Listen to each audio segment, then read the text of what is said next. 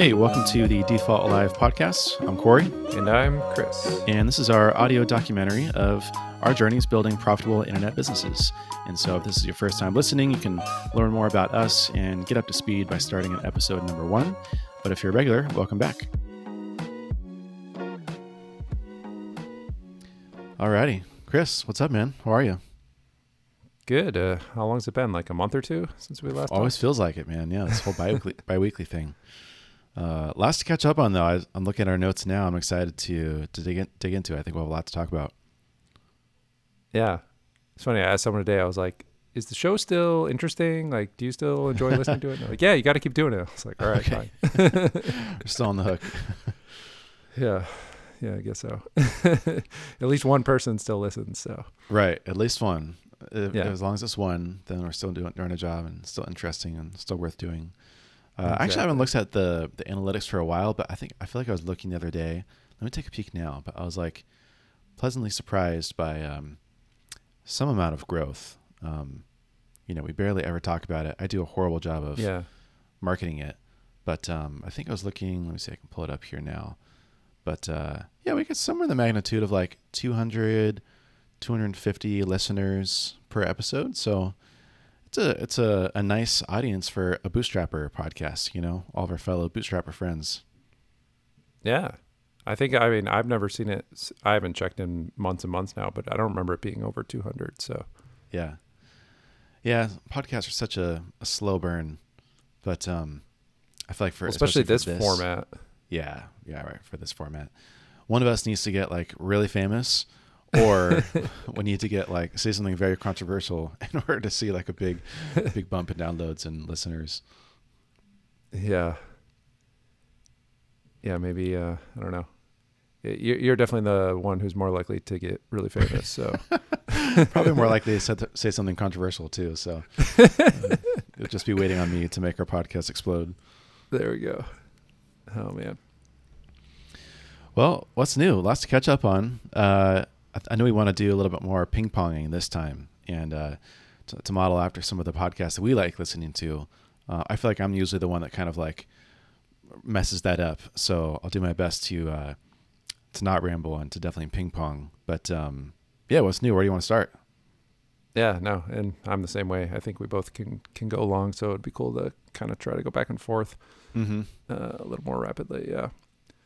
Um, yeah, I can I can kick us off. So uh, I will kick us off with a surprising update, which is on the marketing side.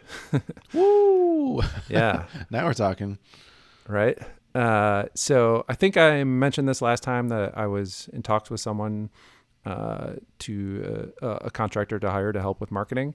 Yeah. and that ended up happening and has gone very well so far. All right. Uh, we've had yeah a couple initial calls, um, and it's just like I, I it's really hard to find someone who can do both strategy and execution, and that's obviously why you are always in such high demand. uh, and it looks like uh, I mean so far so good on on, on both fronts, and I think uh, this could potentially be a long term uh, partnership, and so yeah, I'm I'm really excited. That's awesome. Yeah, it's huge. I feel like um, I was just li- reading a, a Twitter thread by um,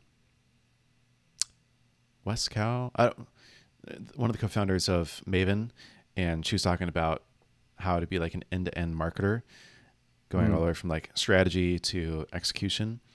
And um, I thought like one of the interesting parts that she mentioned was just how a lot of marketers are hesitant to to own the strategy because they don't want to be like on the hook if a tactic doesn't work. I was like, I've never thought about that because I'm kind of just like, well, let's try it out and let's go for it, and I don't really like Mhm. put too much into it. But um, yeah, really, really rare to find that person. So that's awesome. That I yeah, I really hope that person works out long term. Yeah. Yeah. Also, uh, I've sort of, I'm getting back in the mindset of experimentation and just trying things and being less Yeah. conservative. And uh, it's kind of like, okay, let's give this a shot. Let's, see- it's going to move the ball forward in some way. Um, and, you know, if it doesn't fully work out, then like, what if we lost? Not really that much. So, Mm-hmm. um, just the time and money. But yeah, Yeah. Well, that's good. That's a good. uh Man, that's a huge update. You know, feels like a small thing. Like, oh, just start working with someone, but like something I know that you really you've wanted to do for forever, and now finally find that right person, right time, right format. Uh, that, that's that's really really big. I know for for the writers that we work with at SavvyCal, I'm always like praying, like please, uh, you know, let there not be something that like draws you away from this, or um, you know, try not to like mess up the the good thing we have going. Uh, On Right. my end, I'm always trying to you know communicate nicely and clearly and generously, and uh, uh, you know, when you find that right fit, it's uh, it's awesome to have. Yeah, yeah, and it's it's really hard to hire outside of your area of expertise, Mhm. uh, which is why I think technical founders like myself, like we tend to build out the product side uh, much, you know, much heavier and and more quickly, because like okay, I know what to look for in a good developer. I I know, you know, what their skills should be, what how they would fit into the team, what they would work on. Um, same thing even with like customer support. It's like okay, I did that role for a long time. I, I had a pretty good understanding of it, and so I kind of know what to look for when hiring f- uh, f- for that role. Yeah. But the marketing piece, it's it's much more foreign. It's obviously I've learned a lot from you. I've learned a lot from sort of some of my initial attempts, but to bring on a professional who really knows what they're doing, it's it's challenging. And uh, I watched a, a really good talk by Jason Cohen, who feel like every talk of his is like Hall of Fame worthy. uh, but one thing he said to me that that stuck out uh, in uh, talk was it was on a number of to- topics, but hiring was a, a big one that he focused on, Hmm. and it was basically when you when you're interviewing someone in an area that you're not as strong in, like you should feel uncomfortable after you talk to them Hmm. about like how little you know about that topic Mm. and I, I it's like it's a pretty grand statement and I, I don't know that I like fully hit that uh, in this case but I think a lot of that is due to uh, like I said just uh, learning so much from you and uh, a lot of what I've modeled uh, my search for someone on the marketing side in is you know based on things you've taught me and and how you work and so yeah, just some of the stuff that she brought up, like the fact that we have all these tutorial videos on our website, but we don't have any, there's no like text content to go with them. She's Mm. like, oh, you can turn these into articles. I'm like, oh, yeah, we meant to do that a long time ago and just like totally Yeah, forgot that's about right. it. And, and, and, and being results oriented. So, like, you know, what are your goals for this project? And, Hmm. you know, what numbers are you trying to move and where are you trying to get to? And it like forced me to actually like think about Oh, that yeah. stuff rather than just well let's like hope this works Mhm. um, so that that was all like really promising i think Yeah. That that's got to be like the number one most positive kind of sign when you're in the hiring process. Just like what's the the number and the quality of questions that they ask within the process, and that's like a great indicator of how kind of thoughtful and knowledgeable and um, reliable they are for their work. yeah yeah it, it it felt that way like i i feel very confident about it going forward Yeah, that's awesome. Speaking of Jason Cohen, you reminded me. I he just published it maybe on Saturday, but he wrote this article on uh, SaaS growth and kind of debunking some myths around what exponential growth actually looks like at a hypergrowth startup. Did you happen to, to see or read that one? no but i'm probably doing that right after this recording oh man, yeah, I'll I'll link to it here in the in the show notes and send it to you. But um, probably my I think my favorite and the best article on SaaS growth I've ever read, and kind of like solidifies. I think that Jason Cohen is like a legend and probably like my favorite bootstrap founder of all time.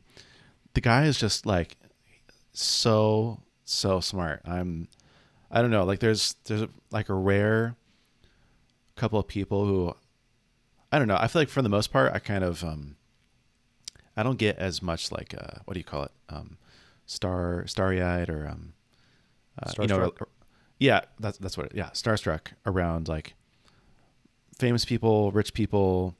Uh, athletes, celebrities. I'm kind of just like, oh, they're regular people like me, and like they just happen to be a little bit cooler or more athletic or more talented or right place, right time. But Jason Cohen, I'm like, dang, that guy is a whole new level, and like I want to learn from him. Like there's something he's got all this stuff inside of him. I'm like, oh, I just want more of that. Um, so I'm glad you mentioned that. I'm gonna have to look back on that. We'll have to link to that uh, that hiring video as well. I want to watch that. Yeah, we should definitely link that. Cool. Well, uh, one of my updates, um, that's sort of just like a little, little extra, a little bonus for you. But um, yeah, on a similar note, actually, uh, fairly recently, I so I think the last time I talked about how I want to write, want to write this book on early stage SaaS marketing, and uh, kind of talked about how a lot of that was informed by Rob Fitzpatrick, the author of the Mom Test, and he's written um, a couple other books. Another one's called Write Useful Books about how to write recommendable nonfiction, and um, and then I kind of stumbled upon. I, I noticed on his Twitter he was like, "Oh, I moved my site over to my personal site over to Circle." And like now it's where I do it or I do everything and he has like this whole like AMA section and it's a very like interactive kind of like like log of everything he's like working on and doing and thinking about and people can ask questions. It's actually a really kind of cool concept if you think about it for his personal site. And um and so someone had asked a question and uh and then noticed that he ended up making a YouTube video on it. And then I was on YouTube watching random stuff and then I saw that it got recommended to me, I think after YouTube saw that I had opened his channel up before. And is called Outcome Oriented Communities, like the new model for creators. I was like, what the heck is this? So he talked about, he answered this question from someone that had posted a question on his site um, and basically outlined sort of his thoughts for like the next book that he's writing about communities for creators and basically communities as as a business and um, he calls them outcome oriented communities, which is kind of like his philosophy around what he thinks makes for a great community and a useful community and uh, you know ultimately like a recommendable community just like he has for his his books. Um, and it was surprisingly good.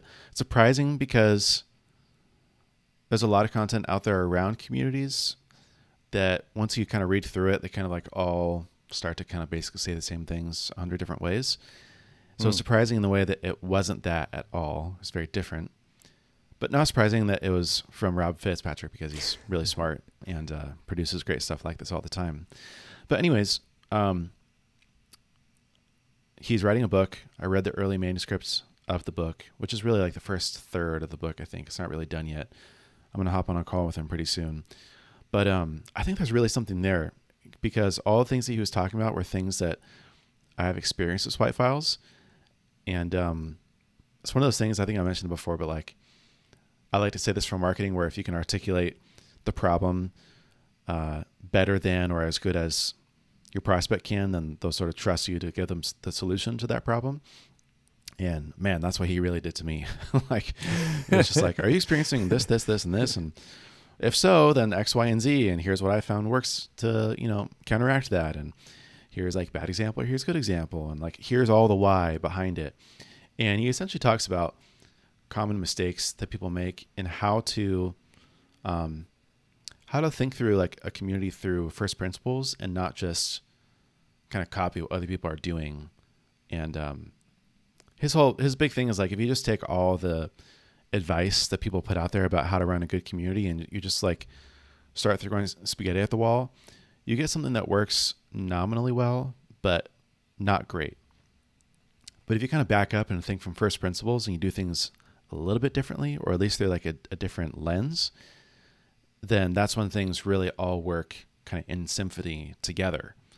Um, and so the main things were around like uh, a common goal, um, I have a bunch of notes here that I could look at if I really wanted to, or if you're curious. But a common goal, um, he calls them heartbeat activities.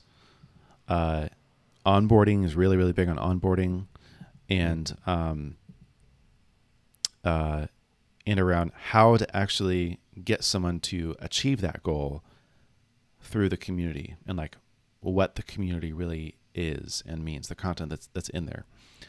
So I haven't done anything about it yet, but I'm starting to use this as like a blueprint for I think how to take I think like I've achieved what you know product market fit with swipe files, but it's not really doing like a great job of it yet. It's still kind of like an ugly MVP, if that makes sense. Hmm. Yeah. I mean, this the whole concept is fascinating to me. N- not that I have ever ran a community or probably ever want to, but yeah, just the because I know what you're saying, where the strategies are, everyone says the same strategies for how to do it, but they like, I mean, it doesn't always work, or it's really not the secret sauce, like you said, the first principles behind what actually makes a community work. Mm-hmm.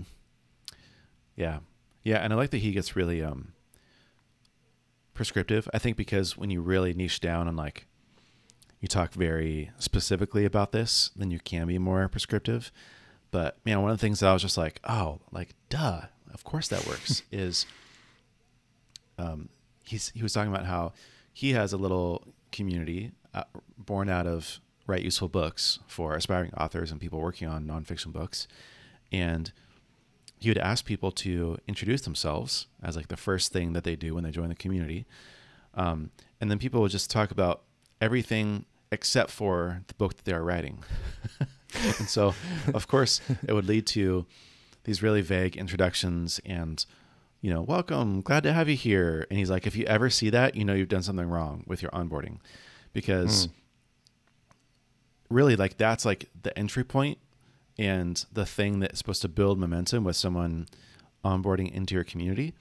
And yet when you ask someone to introduce themselves in a really vague way, then they end up sharing nothing useful to the community and thus nothing that the community can use to be useful to them. And so instead, if you orient the introduction to ask them to talk about what they're working with on, um, why they joined, uh, what they need help with, what challenges they've, you know, uh, come across so far, then you basically you're you're throwing up t-balls for the community to then jump in and be helpful to that new member. And I was like, oh, like yes, duh. Mm-hmm. And so mm-hmm. then what happens is people in- introduce themselves, they don't get a very like warm or useful response. They forget about it and then they move on, and it's like pulling teeth to get them back. Whereas if they introduce themselves, the community jumps in with really useful tips, information, and really relevant things then they're going to check back in or they're going to have threads to respond to and like they're immediately plugged in. So there's like a bunch of things like that where i was like wow like that's a very prescriptive and actually really helpful tactical thing that you I can go and implement which i haven't yet. Again i need to like sooner rather than later but a lot of this stuff yeah. i'm excited to get my hands on. Yeah i've actually i've seen that in practice uh, with the co-working space that i go to so there's a oh, really? there's like a yeah there's a shared Slack, uh, and yeah there's no like formal introduction process or whatever, but there was one person who I guess took it upon themselves to introduce you know their business, what they're working on, and then they also included like two sections. Uh, one being sort of how they can help or or what they excel at, and then mm. where they're looking for help. Uh, yeah. And one of the things they were looking for help for was just like they're new to San Diego, meeting more people uh, like San Diego business groups and meetups and stuff like that. And I just like jumped in and I was like, oh, hey, we have this like San Diego indie hackers meetup. And mm. I would have never been able to do that had they not specifically posted what they're looking for. So mm-hmm. yeah, I, mm-hmm. th- I, think that that totally works. Is that how we met one of our newer members? Yep. yep. yep. Yeah. Well, there it is in practice. Yeah. Right. So in hindsight, it seems like so obvious, but it's just you know you, you don't know until what, what you don't know, right? And so it's just like you have to go through like an audit of all the things that you sort of thought were fine or true, and then like make those little tweaks or like reorient them to then like it all works how it's supposed to. Mm-hmm. I think that's what the best teachers do is they make all these insights seem so obvious. Yeah, for me, right? it was like when I when I took 30 by 500, uh, you know, and, and learned from Amy Hoy and uh, Alex Hillman, it, it, was like, all of a sudden like they're throwing all this knowledge and it just it was like clear like oh yeah this totally makes sense like why didn't i think Mhm. of this before but there's just you can't see it before without Yeah. without someone showing you Yeah. So lots more on that later. Uh, I'm gonna start making some some small tweaks this week. Uh, Rob also hasn't finished the book, so I can't. there's there's not a ton to go off of quite yet. I have a call with him Yeah. soon. Um, but i was gonna say uh, i think you you buried that. that, like you're, you're friends with rob fitzpatrick like you're you guys are besties now no, not quite besties. um, actually, I had him for a a, a Swipe Files workshop a while back, like last year, last May, about talking to users. Um, okay So we've been introduced. We talked before, and uh, when I watched that video, he from the video he was like, "Hey, if this is interesting, let me know because I'd love for you to read like the early manuscript and get your feedback." So then I asked him for it, and I read it, and he's like, "Oh, once you read it, then let me know what you think. We hop on a call." So I'm just kind of following his directions. Yeah.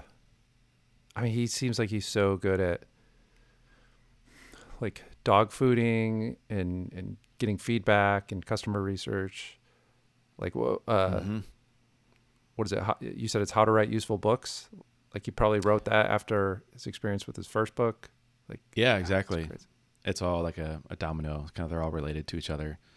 Yeah. Rob, I feel like is exceptionally good at. Um, I think for a lot of people, like you, you get this idea, and then you just start like building it out right away, and maybe it's good, but it's not really like the best version of that thing.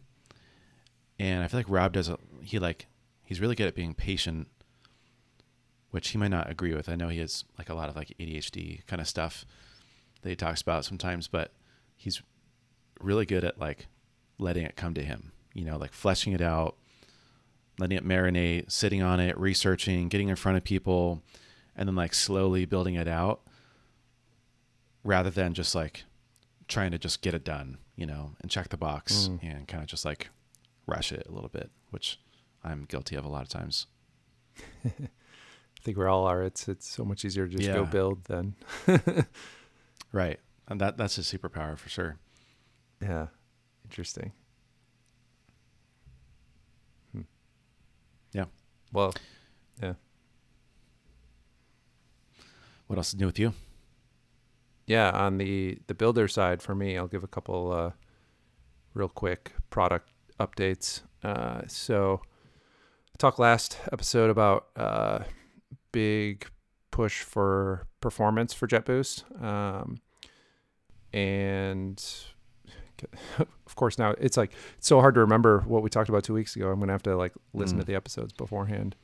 Uh, but I Well, we believe at basically the just time, talked about yeah, it was just the uh the whole catastrophe with uh right? the competitor attack pretty much and all the things that that sort of uh um floated to the surface. Yeah, so I believe at the time the performance update was like we we partially rolled it out.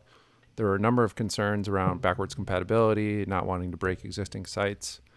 Right. Um, it's cool because we got all of that solved, uh, and then there were a few bug reports that came in from uh, new customers. So again, not breaking any old sites, but um, some of the newer sites. A couple small things and fixed that, and it, it just the last few weeks have felt like we've been shipping so much faster um, than the past few months, and you know, sometimes pushing to production multiple times a day. It's just like it. it, it just feels like it, things have been unlocked a little bit, and it, it feels really good. Hmm. Yeah. Been really getting after it. So the last two weeks have been busy then on the product side of things. It's really uh, Yeah. really shipping a lot. Yeah, shipping a lot, a lot of bug fixes, and um, then one other kind of. It's a small feature, but it's really useful. Uh, so we're building this power up for our Favoritings plugin. It, I mean, it by the time this goes li- uh, by the time this episode goes live, the uh, the update should be live as well. Mm. Um, but essentially, what it allows you to do is so right now, um, when you use our favorites plugin, you you can set it up so you have all your CMS items on a page, and the user comes in and they can like bookmark items or or like them or whatever you want to call it on your site. Um, Mm. but we're going to give our customers the ability to limit the number of items that their users can save. Hmm. And what this is really useful for is building a, you know, like when you go on like Apple's website and you want to compare a bunch of different products, uh, maybe a couple versions of, uh, you know, MacBooks. And so you like select this one I want to compare and this one I want to compare Oh, right. That's basically what this feature allows. So you can build, oh, uh, you know, right. Here's your whole list of products. Now select three of them and compare them side by side. Uh, Hmm. And this is something that has come up over and over, and uh, that, that some people have kind of made it work, but with this new power up that we're building, like it, it will, it'll work really well. And we just need to finish. We're, we're building out a small little demo site that really showcases how to use it, um, and That's cool. and why it's awesome. Yeah. Is that like the main use case there? Like basically e-commerce is what it sounds like. Yeah, yeah. It's like I hesitate to say e-commerce because it is the main use case, but it's not. Most people using it probably aren't using Webflow e-commerce. Um, there's Oh, just right, not a lot right. of uh, stores actually built on Webflow e-commerce, so it, it might be like. Uh, I'm trying to think of a good example. Uh, you know, they're they're probably using a regular CMS collection, but maybe it's uh, then you have to call for pricing or something like that. Mm-hmm. Um, right. so yeah, but it, it will work with both e-commerce and the regular CMS. But yeah, that's that's the main use case for sure. The only other use case is sometimes with uh, voting sites, you might want them to only uh, each user only vote up to three times or up to two times. Um, Right. Right. sort of like a ranked voting system. So that Mhm. that'll be available for that as well. That's cool.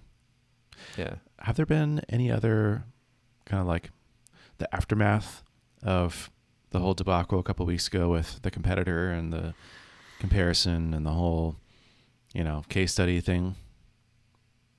Not really. um, it it sort of just fizzled out, I guess. At least as of now. I mean, who knows what else? You know, maybe they're back to the drawing board and preparing some new attack. But Right. um, f- from what I can tell, it, it seems like it kind of fizzled out. Uh, the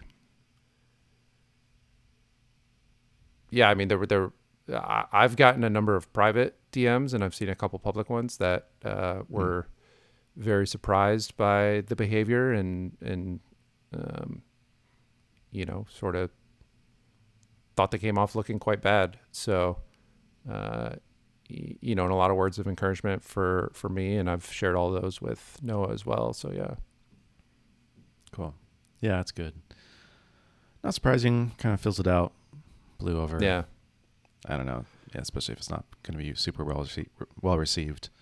Um, did they end up publishing the kind of like the live case study that they were talking about? That was like delayed because of all Yeah. the updates that you were working on.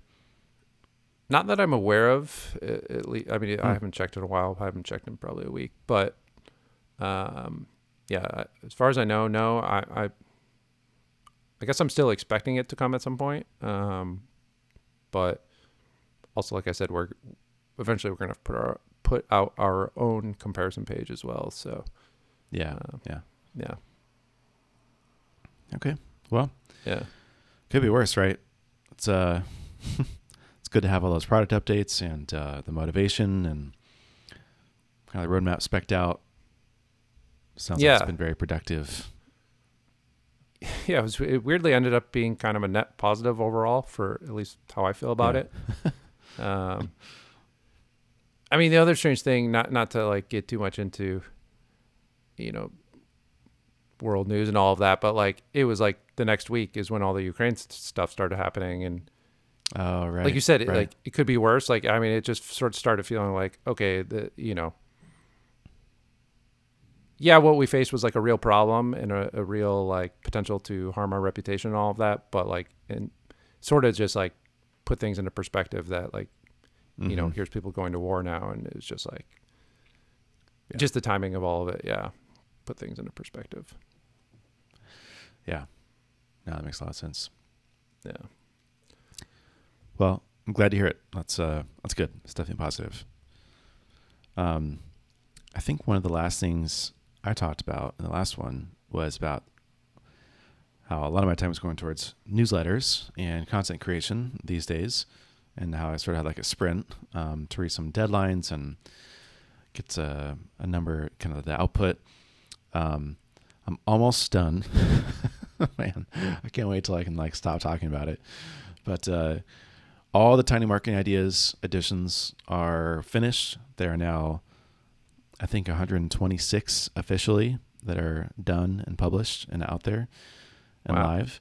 Um, the main newsletter I'm still working on. There was a couple of delays actually because of uh, Ukraine, because I was wait, waiting on some other people to publish some content for me.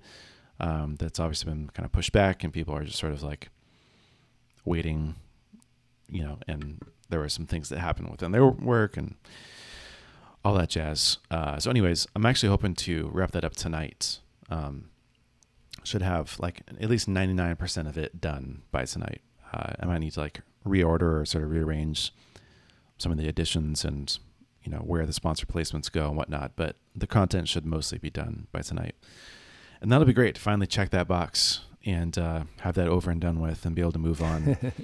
um, also, just a ton of great content, which I'm excited about and haven't talked about nearly enough or really marketed all that much. But I also plan to do some more kind of pushes around uh, Twitter and LinkedIn and just other things that will, um, you know, push directly to the, both of those resources, to the main newsletter and to Tiny Market Ideas. So that'll be good just to have done and set up and uh, see the fruits of that kind of later. But um, man, I'm, I'm almost there. You know, I can see the light at the finish line. and um, it's been a lot of content. I think like last there was one day, maybe I think like last Thursday, where just like in one day I just wrote like 20 tiny marketing ideas, and oh my um, gosh. by the end of it, I just felt totally exhausted and drained. But um, I'm close. Yeah. Well, you've got to feel good now having that done. Yeah, especially after, after done. tonight, I think really just actually being able to check the box, it'll feel really, really good. Yeah. I actually got one uh, in my inbox this morning that I found really Oh, yeah? interesting. Yeah. Which one? You want me to s- spill the beans? Uh, it was the uh, creating like a quiz. I, Mm. I, I like Mm-hmm. I remember I hadn't seen one of these in a while, but they're always like I was thinking like, ooh, is there like a fun one I could do for like Webflow? Like I don't know what kind of Webflow developer you are or something like that. You know, just kind of like a silly one. Um, Right, right. but sometimes those can be shareable and fun and um, yeah that just kind of it, it reminded me of of that idea and i thought that, i thought that was a good one it it was kind of a unique one That's cool. I'm glad. I'm glad to hear it. That's exactly what it's supposed to do. Is just get your brain working and inspire some ideas Yeah. and expand uh, what you think is possible. And so that's fun.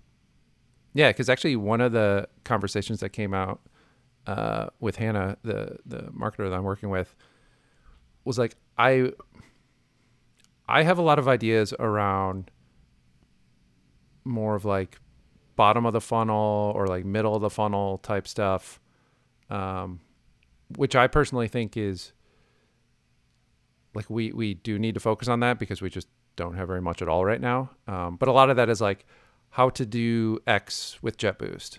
Um, like those are the kind of ideas i can come up with fairly easily because Mm. you know some of it comes out of customer support some of it comes out of just knowing how the product works. Um, but the more top of the funnel stuff is like where i struggle with um, so i think yeah something like a quiz could be more top of the funnel which would be which would be cool Mm-hmm. Yeah, that's super fun. Yeah. I love it. i'll let you uh, you, you can go again Cool. Uh, yeah. So this one, this one's actually fun. It's uh, something I've been waiting to talk about for a while. But um, last couple weeks, got connected to uh, a couple of builders who are interested in partnering up on maybe building some SaaS together. And it's always kind of interesting because, as you know, you know, working with a marketer is um, you might have a lot of reservations around is this person actually going to be useful and uh, I don't, obviously don't know with about any that. sort of like well i mean most of the work in saas is building the software right? And so um, from what i've heard especially i think from a lot of like other indie hackers is that you know since a lot of the impetus is on the person building the software then you know marketers and salespeople are like a little bit less essential because a developer can do marketing whereas a marketer probably can't do the development right? Um, but i think also just in general rightfully so a lot of developers are skeptical with working with with marketers. Uh, business partners in general like it's a, it's a big deal. It's something you want to go into business with the right person and you want to get to know that person you want to be friendly with that person. Uh, so anyways gotten some intros for a couple of people who are uh, who are interested in it. Um, I'm trying not to like over engineer the process because really it's it's a lot like dating right? Where you want to like you don't want to just like propose after the first date or on the first date and be like cool let's build a business together and let's like go do Right. something. More just trying to be like experimental about it and be like hey how about we figure out something like relatively easy and low risk to build in a short amount of time part time and then whatever happens with it happens with it. Uh, maybe we shut it down make it for free we uh, you know sort of just like put it on the back burner or maybe it looks really promising and then we can figure out what to do with it then but we're not going to worry about that now. Let's just sort of start with square one figure out if we even like working together or if there's something interesting that fits both of our skills. And then you know after that sort of worry about what comes next. Uh, so this has been definitely been like an interesting process uh, kind of going through that courting just brainstorming a lot. Um, a couple of i think promising opportunities but again i don't i have no idea like really where they'll lead but there has been one that's been um, the person was really eager to start working right away. Uh, it's a simple enough idea and it already has built-in distribution with swipe files. So we're building Mm. a swipe file saas. And um, it's actually a rather simple app. It's basically just like a chrome extension at the end of the day. Um, there's a lot more that can go into it and we can definitely like of like the roadmap is already growing for all the things and bells and whistles that we can add later on that will make it far more than just a quote unquote simple app uh, famous last words. But um uh but it's something again that we can we can ship relatively quickly. It's not terribly complicated. There's already some like existing kind of uh, like concepts to work off of. Um, i think i've talked about it before but you know like when you actually want to build a swipe file it, it sort of i was just thinking about like okay what are simple ideas that are easy to ship? I was like well what about a swipe file app? Like i was like actually i think there's more there because i've tried time and time again to build a swipe file with something and there's just always something that's not quite right about it. Um, the the ones that are like the easiest and most promising are Notion because they have a little web web clipper and just Notion in general is really flexible to work with. Um, but it can easily get really really kind of hairy and out of control, and um, also like mixing your swipe file with like your personal workspace can get kind of annoying because then you just end up with like a lot of pages that when you're searching for things it makes things hard to find and whatever. You like almost have to put it in a separate workplace or there's another tool called mymind by Tobias van Schneider, which is awesome. I've been using religiously. Um, but the only two things about it are that you have to create a tag as like a swipe file and then more tags. And so then everything becomes dependent on like a first tag being applied being called swipe file and then everything else. So if I ever want to like reference it it's always like you know multiple queries and then even then it sort of surfaces things that are not in my swipe file technically just because um, the search is like pretty uh, like forgiving if that makes sense. Like it, Mm. it's not Mhm. strictly on the tag. It's more just like a, a loose framework for how to find things. And you can't share things publicly which i really really want to do for swipe files. And uh, i was like well i think this means i have to go and build something. Um, so anyways we've been actually moving really really quick on it it's only been a couple of weeks but uh, we're already inviting people to uh, sort of like beta tests, and um, I think I'm gonna start. I'm gonna like kind of announce like the early access waitlist next week, and um, it's pretty exciting. It's a fun project, and uh, I'm hoping there will be more of those in the future. But this one in particular happens to be moving pretty quickly, and uh, I'll, I'll, drop a link to it here for people who want sort of like early early access. But uh, the the job for me now starts next week on the marketing side of things, so that'll be fun. Yeah, dude, that's so exciting. Yeah, yeah, I'm really really stoked about it. Um, it'll be fun just to get something out there, and we don't have like super super high expectations for it. Uh, I have no idea where it'll go. It feels like it actually has a pretty good amount of potential, but we don't know until really, you know, sort of it gets down to it and will people pay for it? Will they not? How much? How many?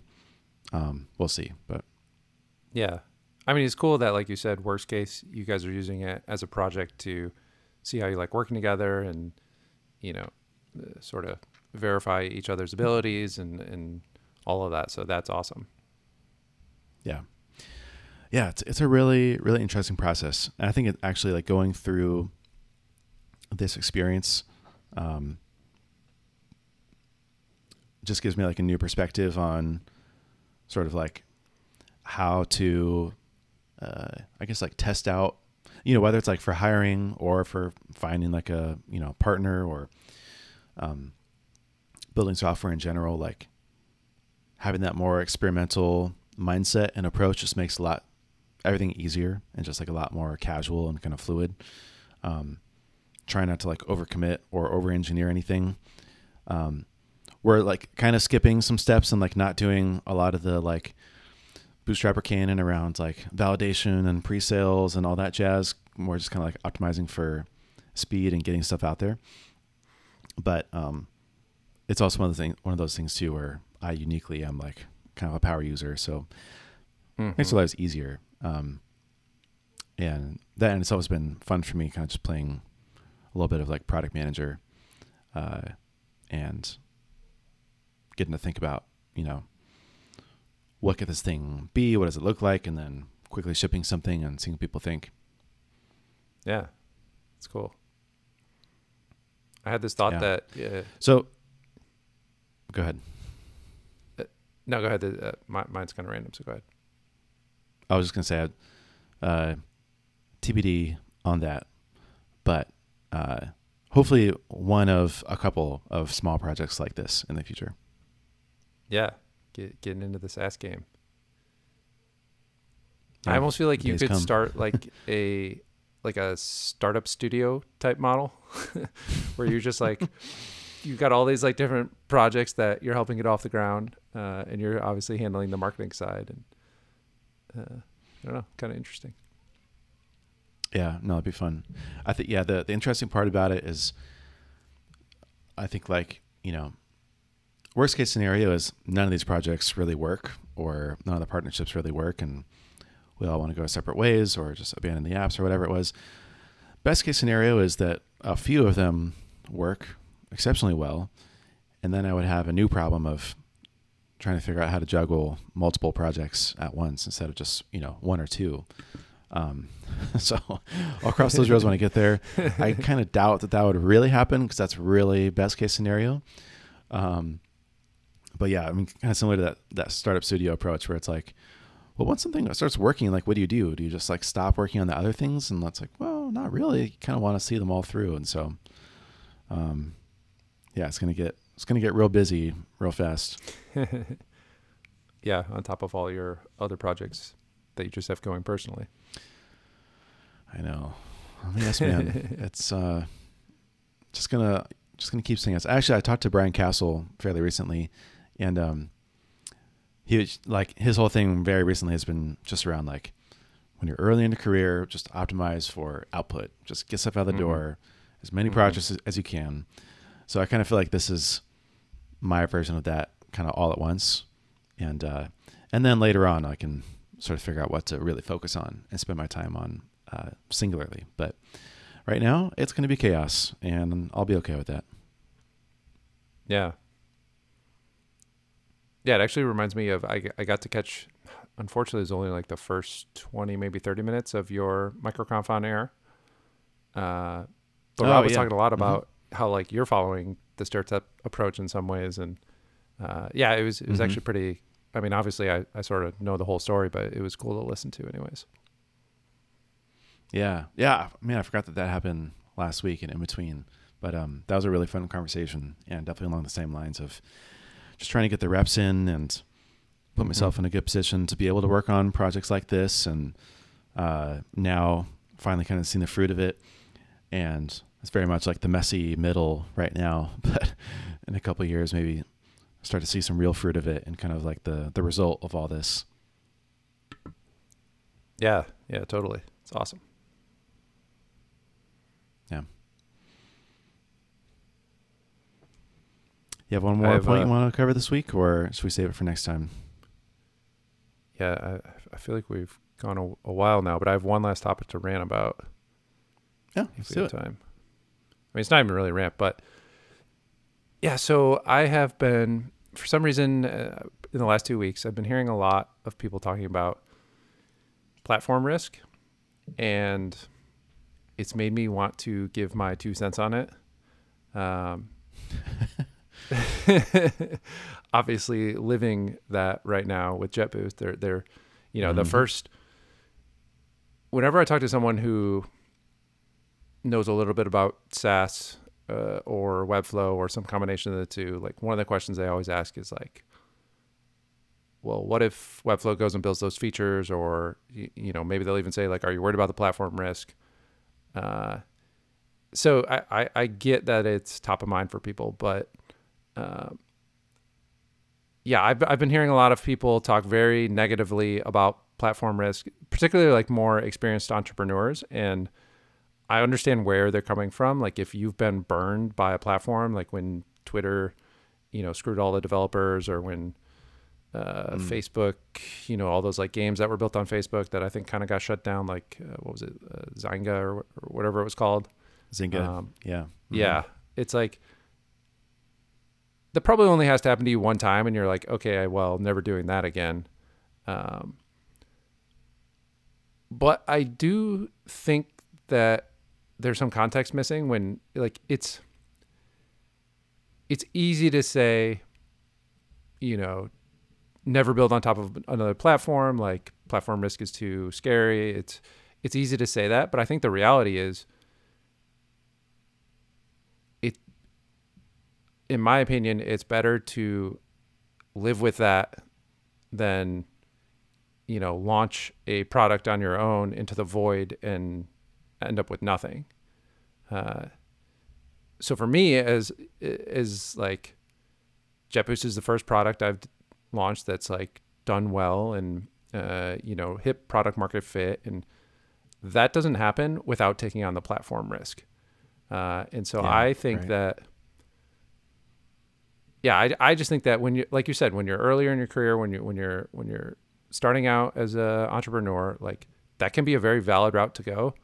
Uh, and actually, one of the things that when I was listening to your your MicroConf on air with Rob was, um, I appreciate that he said like he's like it's a great first, you know, going along the stair step approach that that he kind of spouts. It's like it's a great first uh, early-ish step where you're getting into SaaS and maybe you build a, a WordPress plugin or a Shopify app, um, and that can be a great way to get started.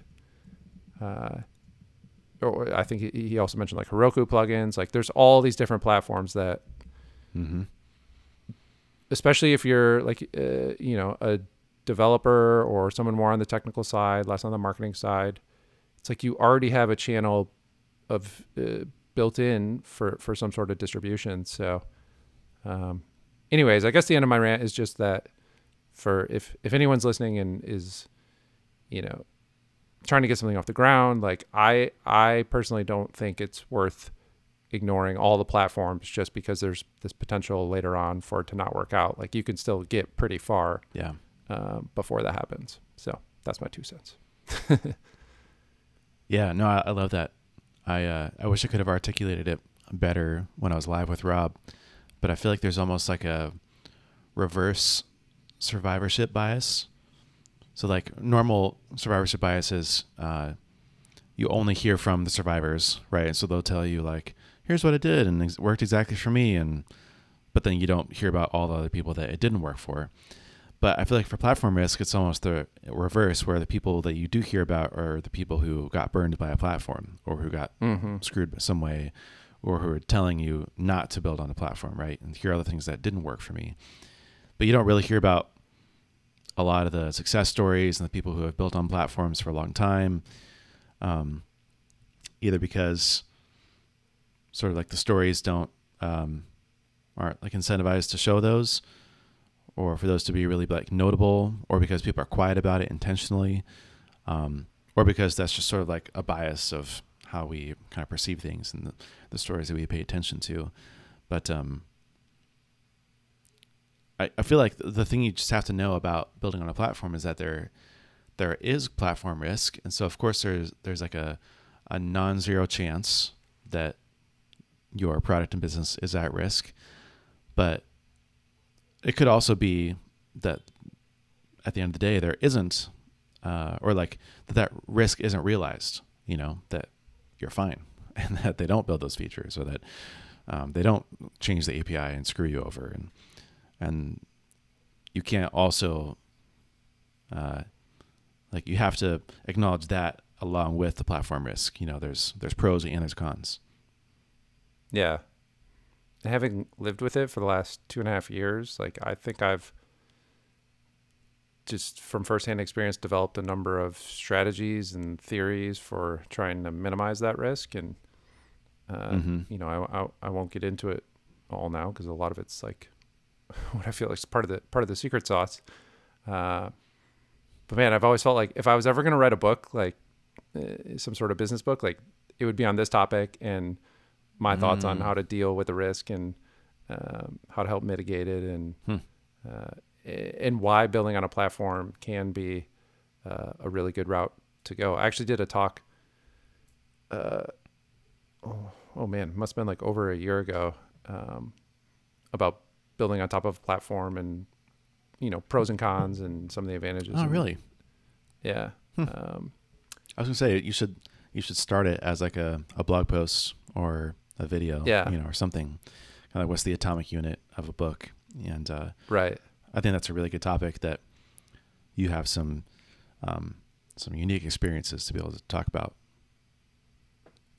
Yeah, and even just for some reason, I've gotten connected to uh, a number of people who, or a number of, I guess, businesses that were built on top of Heroku that are doing Mm. extremely well. Like we're talking, you know, hundreds of thousands of ARR, some over a million ARR, or, or in the millions, and it's like, I think you're right. Like they are a little bit more quiet about it because it's like, why would you want to invite competition to your main distribution channel, Right. whether it's like the Yeah. you know App Store or, or or whatever it is. Um, yeah, so I don't know. It's, it's interesting. That's So who knows? Talk you to me and- when you have some, yeah, when, when you have some extra time and uh, or energy, or invite people to DM you about it and try to Yeah, just get all of your thoughts out on paper somewhere. yeah, yeah. I think so. We'll see. Yeah, I was just say talk talk to me in five years, and I might be singing a different tune when if JetBoost has been like totally wiped out. we'll see. Jury's still out. No, Cool. Anything else on your end? Cool. Well, last update for me. Yeah, just one more thing, super quick. M- mainly just like a follow up from, I think the last time, but uh, still working on kind of outlining this cohort based course with a partner. Um, Oh yeah. we're now aiming for more like a April March kind of launch. Again, kind of Ukraine changed things a little bit. Their personal situation changed things a little bit. I've also been busy with and kind of behind on this whole newsletter thing, which this is now like the next thing after the newsletters. Uh, still happening, most likely, 99% chance uh, of, of happening.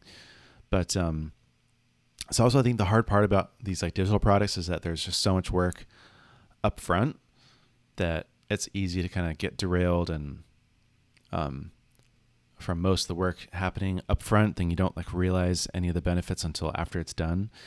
Once it's Mhm. done, it's done and we can just rinse and repeat. But like this is where like a lot of the work is. And so naturally it takes the most time and most energy and most work. So still kind of TBD on that.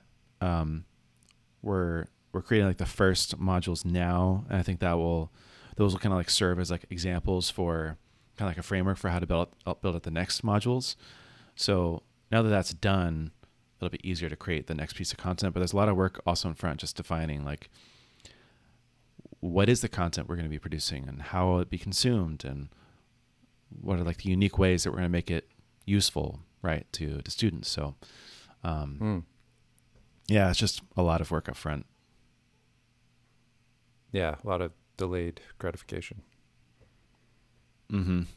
That can be some of the hardest. But once it's done, it's done. So I'm hoping, yeah, I'm hoping Yeah. that we can reap those benefits later. But right now, we just sort of have to grind it out a bit. Yeah.